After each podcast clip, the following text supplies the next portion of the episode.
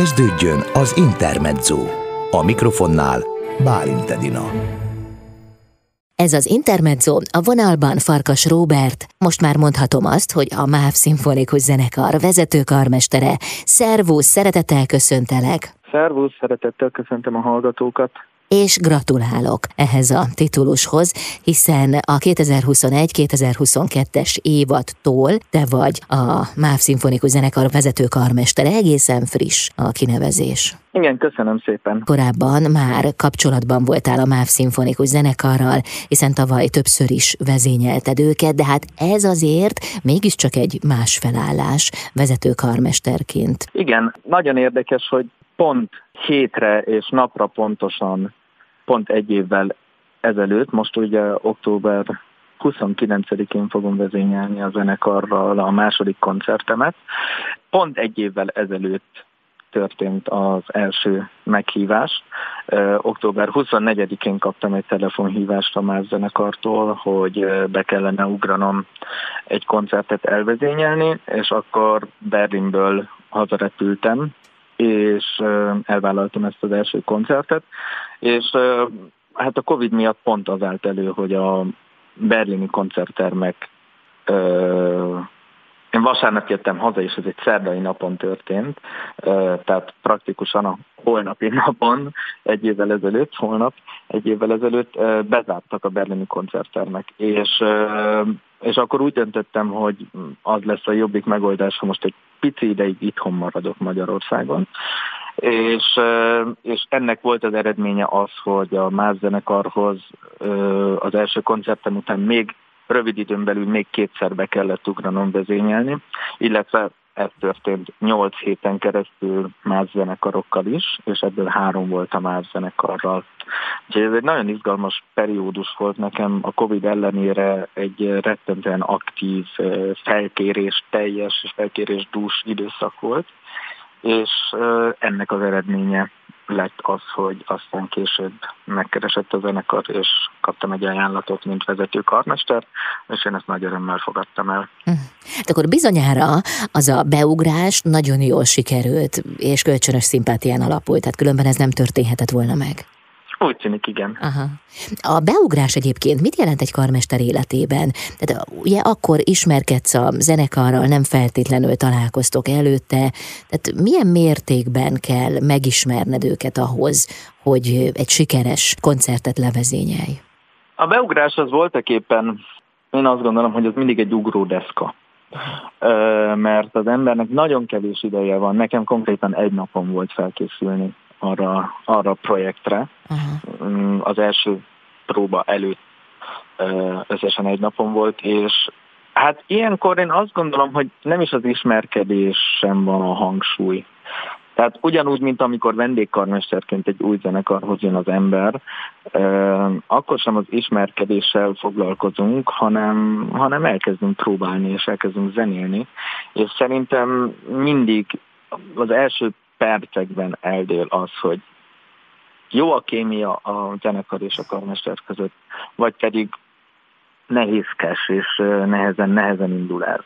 Most én, én egy nagyon energikus ember vagyok, és, és a zene az egy annyira erős motor bennem, hogy voltak éppen mindegy, hogy melyik zenekar elé állok oda, akkor is nem az emberek, illetve a zenekar fogja eldönteni, hogy hogy dolgozom, hanem a partitúra és az én köztem lévő viszony, illetve a zeneszerzés a köztem lévő viszony, az én felkészültségem és a, a közvetítése annak a zenének, amit éppen azon a héten el kell vezényelnem. Uh-huh. Szóval én ilyenkor, ilyenkor rettentően, rettentően égek, és, és nagyon energikusan elkezdek dolgozni.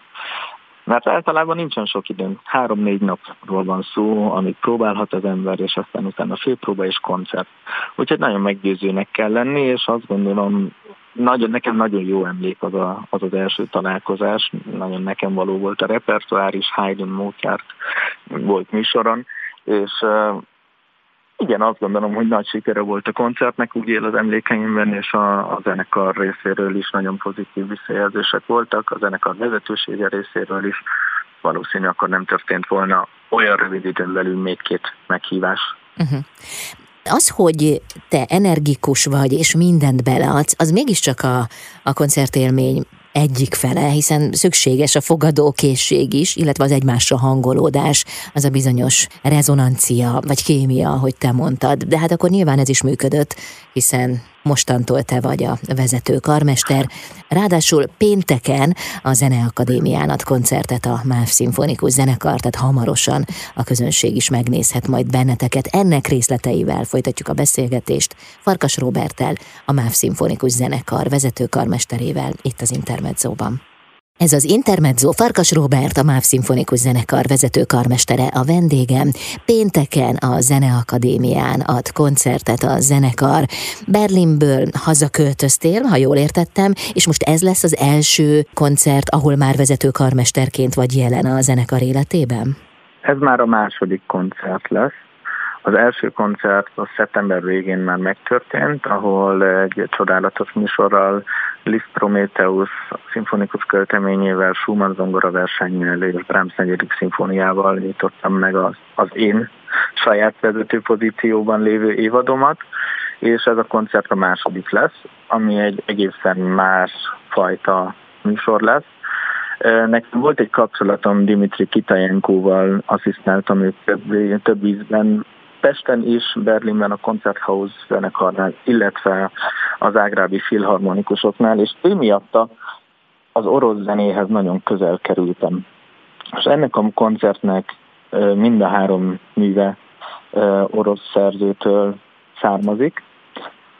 Az első mű az Hacsatúrján Masquerade Suite lesz, tehát állarcos bál suite, ami egy nagyon különleges zene számomra, nagyon, hát hogy, hogy mondjam, egy ilyen nagyon, egy ilyen vehemens szovjet kerindével kezdődő muzsika, és voltak éppen táncok sorozata. Uh-huh. Nagyon izgalmas, nagyon karakterisztikus tételek követik egymást, és ezután pedig egy nagyon érdekes művet fogunk eljátszani, Anton Rubinstein negyedik versenyét, amiről azt kell tudni, hogy Rubinstein egy nagyon-nagyon fontos zeneszerző volt az ő korában. Az ő nevéhez fűződik a Szentpétervári konzervatóriumnak az alapítása. És voltak éppen egy Liszttel, Liszthez nagyon hasonló virtuózról beszélünk, aki az zongorát nagyon-nagyon jól uralta, uh-huh. és komponált is. Sajnos az ő művei valahogyan feledésben merültek. Ezek az öt zongora versenyéből egyet sem lehet hallani koncerttermekben.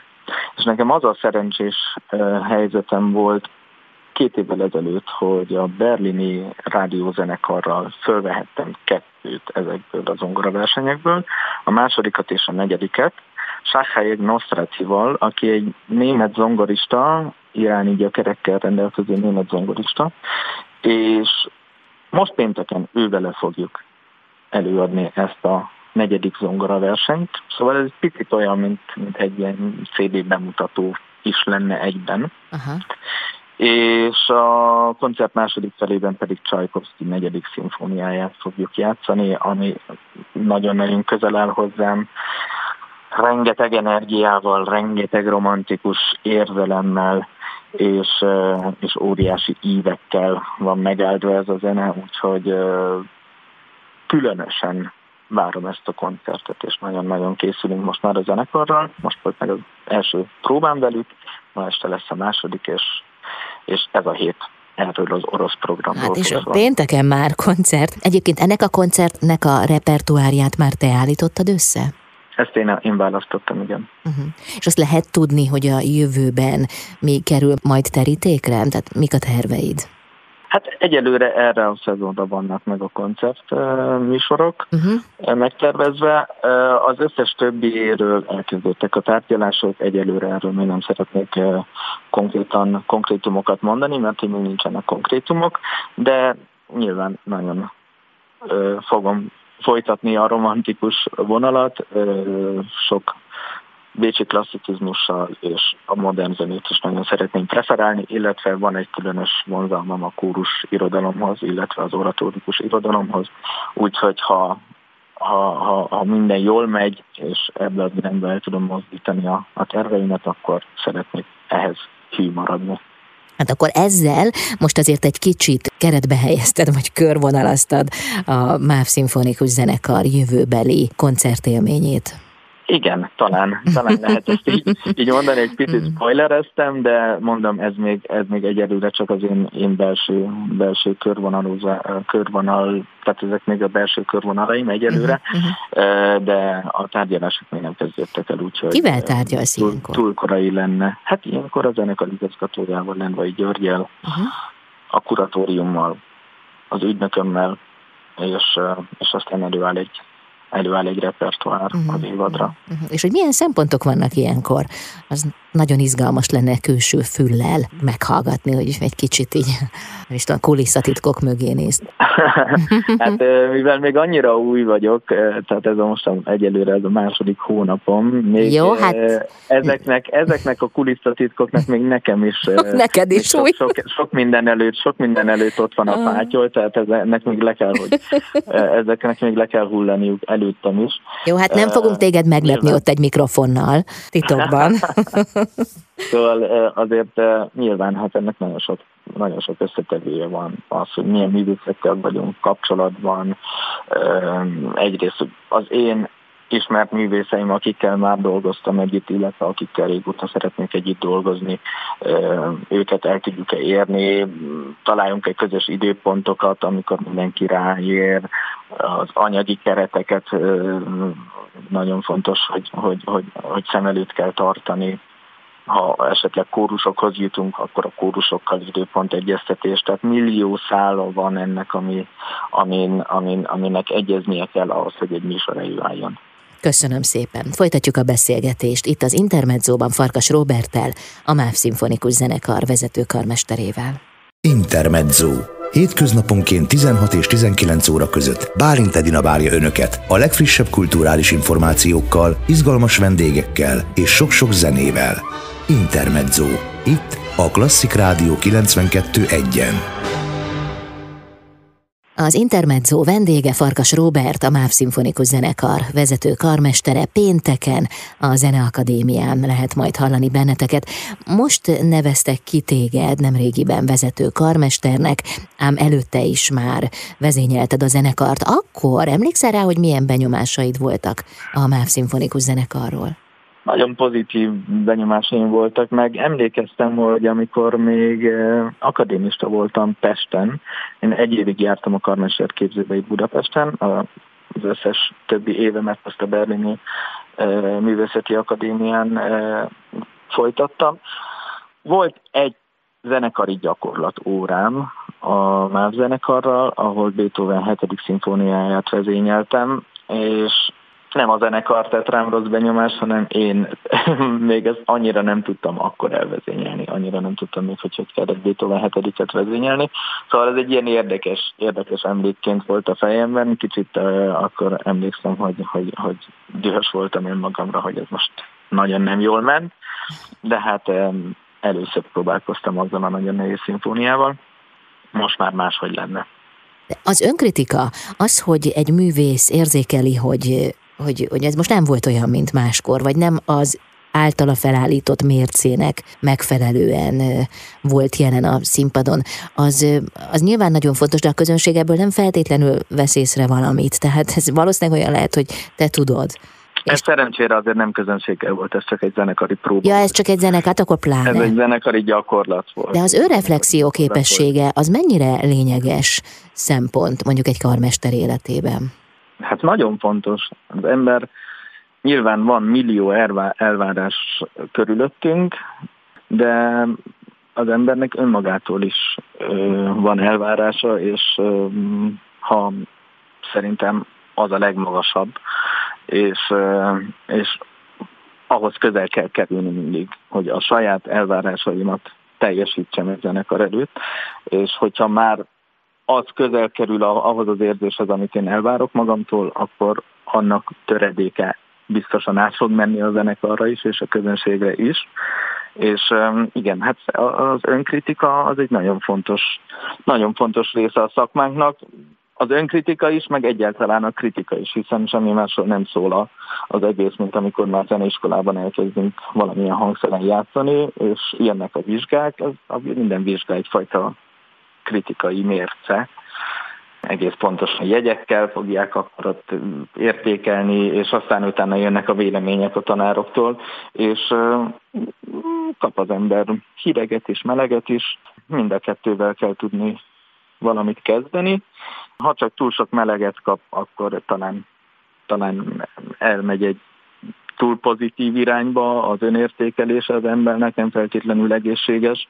Ha túl sok negatívumot kap, az sem egészséges. Ennek van egy balansza, ami, amit azért jó, hogyha az ember megérez, vagy tehát hogyha ha úgy kapja az adagolását. Például Berlinben az első hat hónapban egyetlen egyszer nem kaptam semmi dicsérő szót, amikor hiába mentem el úgy, hogy én már volt egy diplomám kórusvezetésből, itthon vezényeltem már öt évig, plusz egy évig elkezdtem zenekart vezetni, vezényelni, illetve tanulni, és mégis az első hónapokban akármit csináltam a berlini professzoromtól, soha nem kaptam egy dicsérő szót sem, és egyszer volt egy nagyon fontos beszélgetésem vele, amikor egy picit ilyen depresszív hangulatban elkapott a folyosón, és megkérdezte, hogy mi a baj. És akkor elmondtam neki, hogy, hogy nagyon nehéz úgy benne maradni, hogyha az ember soha nem kap pozitív véleményt. Uh-huh. És aztán én kaptam tőle egy, egy nagyon fontos mondatot, amit most én megtartanék magamnak, de ez egy, ez egy nagyon fontos része volt annak, hogy, hogy átértékelődött bennem az, hogy mit jelent. Ő, ő azt mondta, hogy nem csinálunk rosszul semmit, de az, amit mi keresünk, az még ennél sokkal följebb van.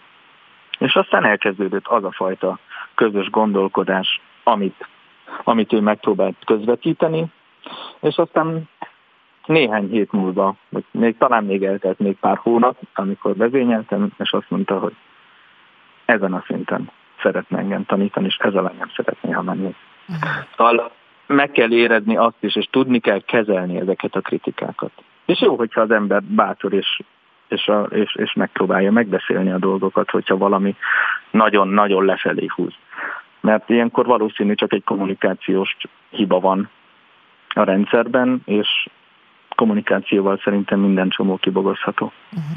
És az kiderült egyébként abból a beszélgetésből a professzoroddal, hogy ez szakmai koncepció volt náluk, vagy nála, vagy pedig tudattalanul nem adott nem, ez egy dicsérő koncepció volt. Szakmai koncepció. Ez egy szakmai koncepció volt. Igen. És ezzel egyetértesz utólag? Igen. Igen. És miért mentél el Berlinbe? Mi volt az oka annak, hogy itt hagytad a Zeneakadémiát? Az, hogy hat évig jártam már akkor a Zeneakadémiára, én már akkor kórusvezetőként diplomáztam, és a diplomám után vettek föl karmester szakra. És egy évet megcsináltam még akkor itthon, de már akkor azt éreztem, hogy nem feltétlenül szeretnék még teljes öt évig, tehát az összesen tíz év lett volna a Zeneakadémián. És egyszerűen rettentően kíváncsi voltam, hogy milyen a képzés külföldön. Uh-huh. Berlin gyerekkorom óta egy álom volt számomra, hogy ott éljek egy picit. Mivel három évesen voltam ott először, és teljesen elvarázsolt az a város.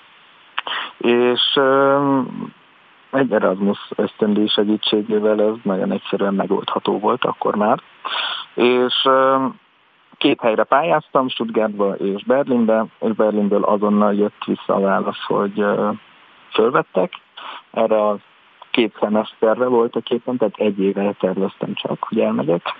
De mivel nagyon tetszett az a képzés, és nagyon tetszett az a nagyon intenzív oktatás, amit az én professzorom ott összeállított egy évre, tehát a heti 15 karmester óra nagyon-nagyon-nagyon intenzív volt, és nagy repertoárt tanultunk, és voltak épp pont ezután a beszélgetés után nem sokkal azzal az ötlettel állt elő a professzorom, hogy ha szeretnék maradni Berlinben, akkor van egy hely az osztályban számomra. Hát ez az és igazi ez dicséret. És ez a mondat döntötte el, hogy akkor, akkor persze kellett ott csinálnom egy hivatalos felvételit, és és aztán, aztán felvettek, és, és befejeztem Berlinben a karmesterképzőt. Most pénteken pedig koncert lesz a Zeneakadémián. Folytatjuk a beszélgetést itt az Intermedzóban Farkas Robertel, a MÁV Szimfonikus Zenekar vezető karmesterével. Ez az Intermezzo Farkas Robert, a MÁV Szimfonikus Zenekar vezetőkarmestere, a vendégem.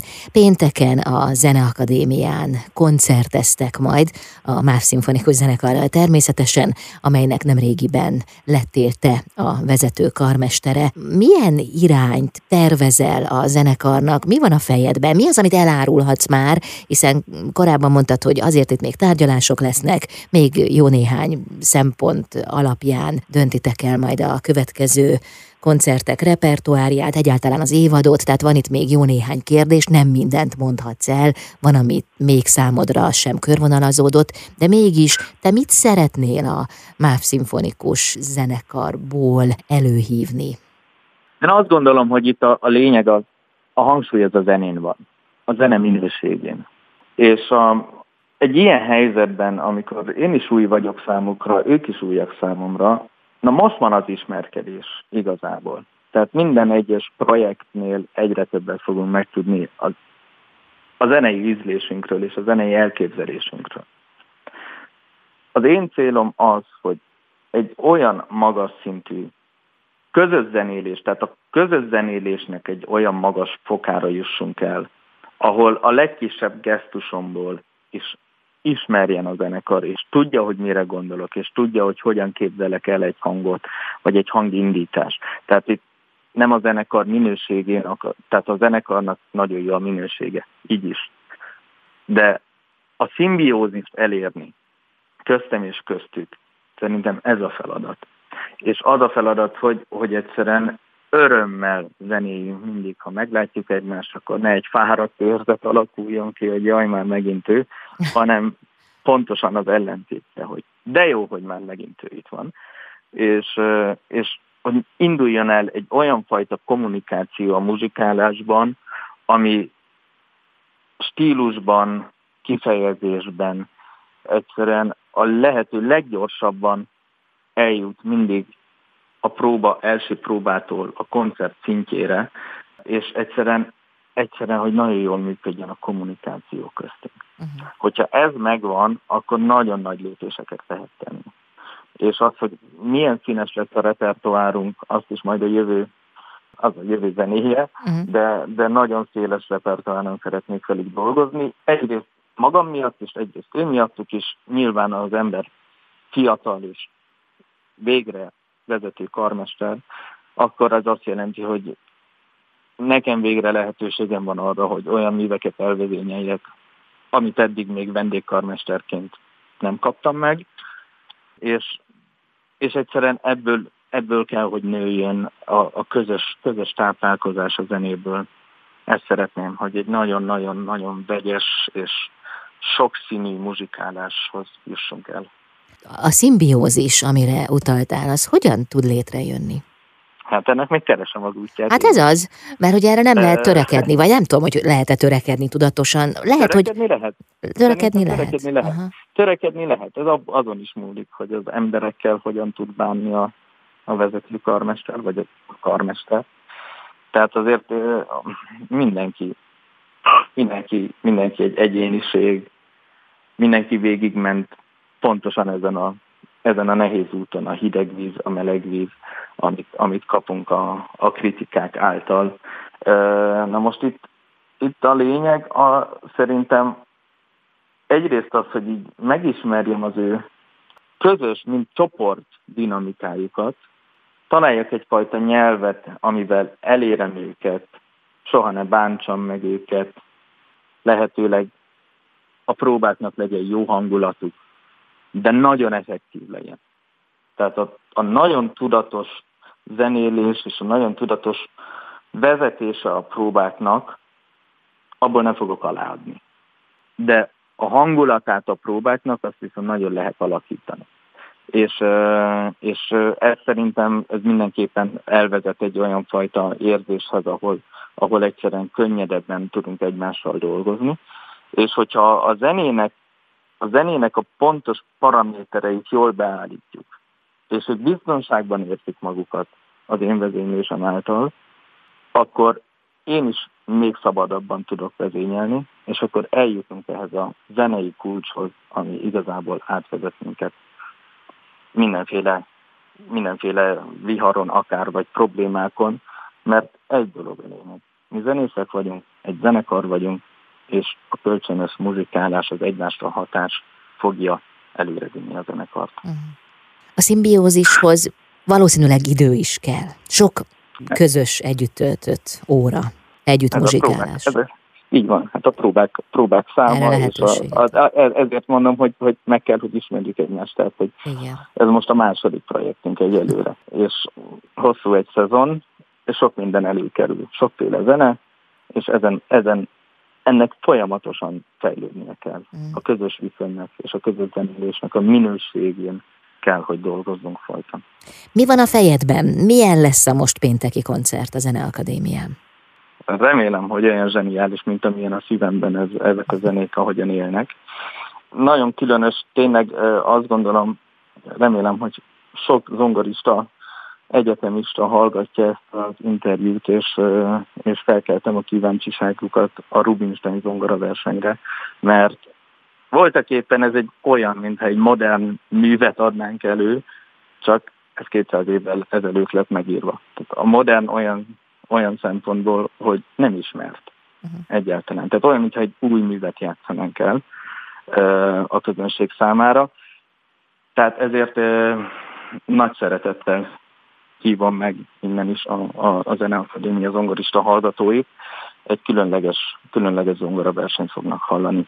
Sok sikert kívánok nem csak a pénteki koncerthez, hanem a MÁV Szimfonikus Zenekar működéséhez, a közös együttműködéshez, és hát jó munkát, meg azt, hogy jöjjön létre az a szimbiózis. Köszönöm szépen, uh-huh. köszönöm a beszélgetést. Köszönöm szépen. Farkas Róbert, a MÁV Szimfonikus Zenekar vezetőkarmestere volt a vendégem itt az Intermedzóban.